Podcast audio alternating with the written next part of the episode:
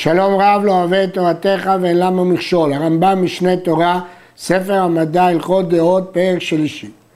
שמא יאמר האדם, הואיל והתאווה והכבוד וכיוצא בהן, דרך רעה הן, ומוציאים את האדם מן העולם, אפרוש מהם ביותר, ואתרחק לצד האחרון, עד שלא יאכל בשר, ולא ישתה יין, ולא יישא אישה, ולא ישב בדירה נאה, ולא ילבש מלבוש נאה אלא השק והצמר הקשה וכיוצא בהן, כגון כומרי אדום, גם זו דרך רעה היא, ואסור ללך בה. אם כן, אחרי שאמרנו בסוף הפרק הקודם על התאווה והכבוד, שהם מוציאים את האדם מהעולם, רוצה האדם להתרחק מהם, הוא ילך לקצה השני, כמו כומרי אדום, מוסד הנזירות של הנוצרים. גם זאת דרך רעה, כי הוא הולך בקיצוניות לקצה השני. המהלך בדרך זו נקרא חוטא, הרי הוא אומר בנזיר, וכיפר עליו מאשר חטא על הנפש. אמרו חכמים, ומה אם נזיר, שלא פרש אלא מן היין, צריך כפרה המונע עצמו מכל דבר, על אחת כמה וכמה. הגמרא בנזיר זה דברי רבי אליעזר הכפר במסכת תענית. הגמרא בנדרים מביאה את דבריו כשיטה ומביאה דעה אחרת. וכך אומר רב דימי בירושלמי, לא דייך מה שאסרה תורה שאתה בא להוסיף עליהם, וכך פוסק הרמב"ם. לפיכך ציוו חכמים שלא ימנע אדם עצמו אלא מדברים שמנעה התורה בלבד. ולא יאסר עצמו בנדרים ובשבועות על דברים המותרים. כך אמרו חכמים, לא דייך מה שאסרה תורה, אלא שאתה אוסר עליך דברים אחרים? אם כן, הרמב"ם מתנגד, כפי דברי רב דימי בירושלמי, לאלה שאוסרים עליהם דברים המותרים, כי הם הולכים לקיצוניות הפוכה. ובכלל הזה, אלו שמטענים תמיד אינם בדרך טובה. שמואל אומר, כל היושב בתענית נקרא חוטא. הרמב"ם מבין יושב בתענית באופן תמידי, לא באופן חד פעמי. ולמרות שיש דעה בגמרא שהוא נקרא קדוש, הרמב"ם פסק כמו הדעה שהוא נקרא חוטא. אמנם בתלמוד מופיעים חכמים שצמו צומות רבים בגלל מעשה קל לפעמים שהם עשו, אומר הרמב"ם בשמונה פרקים שאין זה אלא דרך רפואת הנפש, שלא נהגו כך אלא בודדים ואין לשאר האנשים לנהוג במנהגם.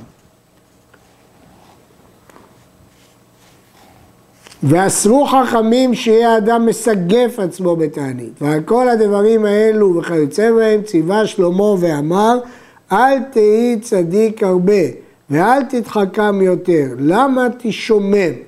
פסוק בקהלת, שאם אדם הולך לקיצוניות, הוא נהיה שומם. ישנן דעות אחרות, דעת ספר היראים, שהתעניות הן חלק ממעשה תשובה, ולא נקרא חוטא אלא מי שיושב בתענית שלא לשם שמיים. ויש גם תירוצים אחרים. הביטוי אל תהי צדיק הרבה בחז"ל נלמד לעניינים אחרים, כמו המרחם במקום שאסור לרחם, אבל כך הרמב"ם פירש את הפסוק הזה מעצמו, שזה מי שהולך בדרכים קיצוניות ומשתומם. צריך אדם שיכוון כל מעשיו כולם כדי לדע את השם ברוך הוא בלבד. זאת המטרה של החיים, חיים של הכרת השם. ויש שבטו וקומו ודיבורו, הכל לעומת זה הדבר. את כל מעשיו הוא צריך לכוון לתכלית הזאת. כיצד?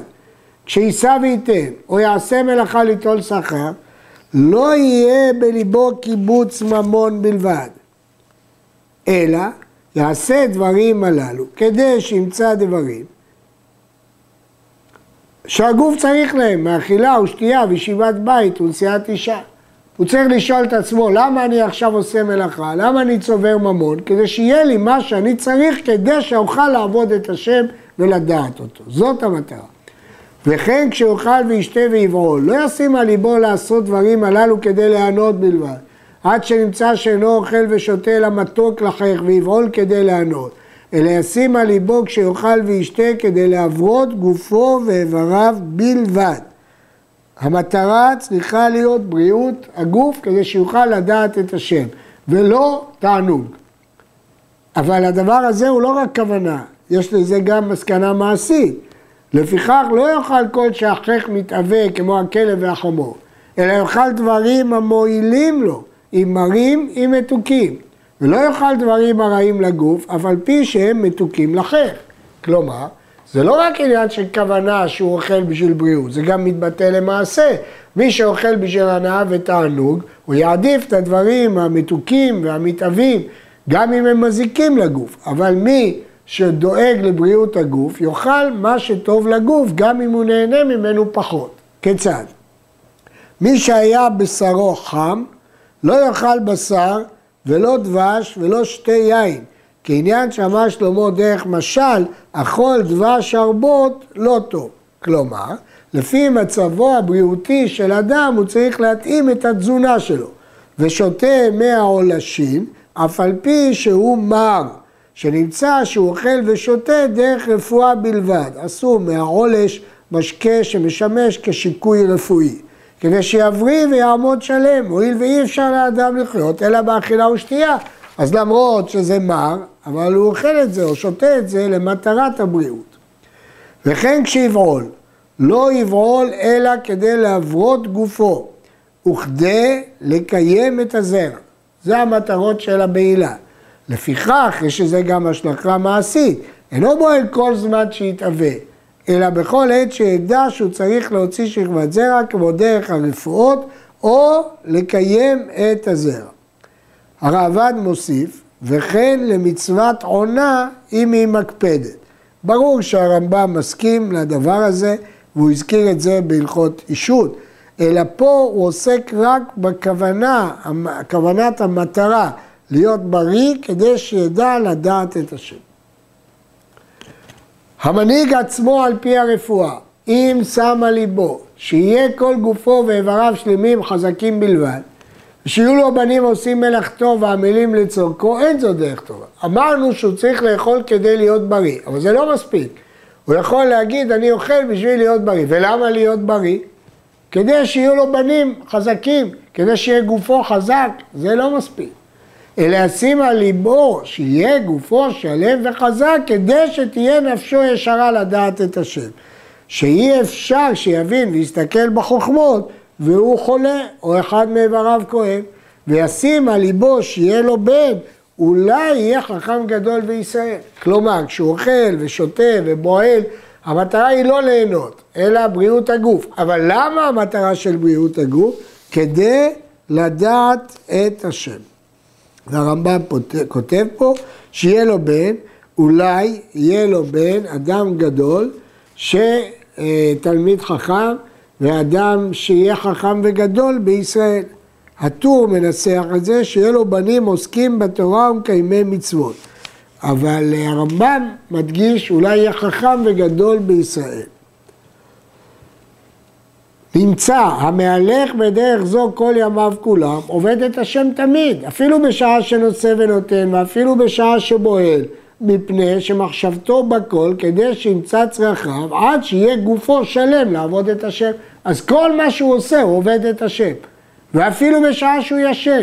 אם ישן לדעת כדי שתנוח דעתו עליו, וינוח גופו כדי שלא יחלה ולא יוכל לעבוד את השם והוא חולה, נמצאת שינה שלו עבודה למקום ברוך הוא.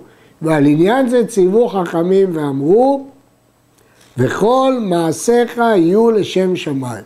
והוא שאמר שלמה בחוכמתו, בכל דרכיך דאהו. הרמב"ם אומר שהמשפט הזה, בכל דרכיך דאהו והוא יישר אורחותיך, שכל דרכיך יהיו מכוונות בסוף לדעה את השם. והרמב"ם אומר שכמה גדולים דברי החכמים שאמרו במשפט קצר כזה את כל הרעיון הזה שכל מעשיך יהיו לשם שמיים. אומר בר כפרה, איזוהי פרשה קטנה שכל גופי תאורה תלויים בה, בכל דרכיך דאהו והוא ישר אורחותיך. אמנם יש פירושים אחרים לפסוק, הרמב"ם מפרש, בכל דרכיך, אפילו כשאתה נושא ונותן, אוכל, שותה, בועל, ישן, דאהו. זה יהיה לשם דעת את השם. לבריאות הגוף, ולמה להיות בריא? כדי לדעת את השם. ואז כל מעשיו, גם מעשי החול, הם לשם שמיים. עד כאן.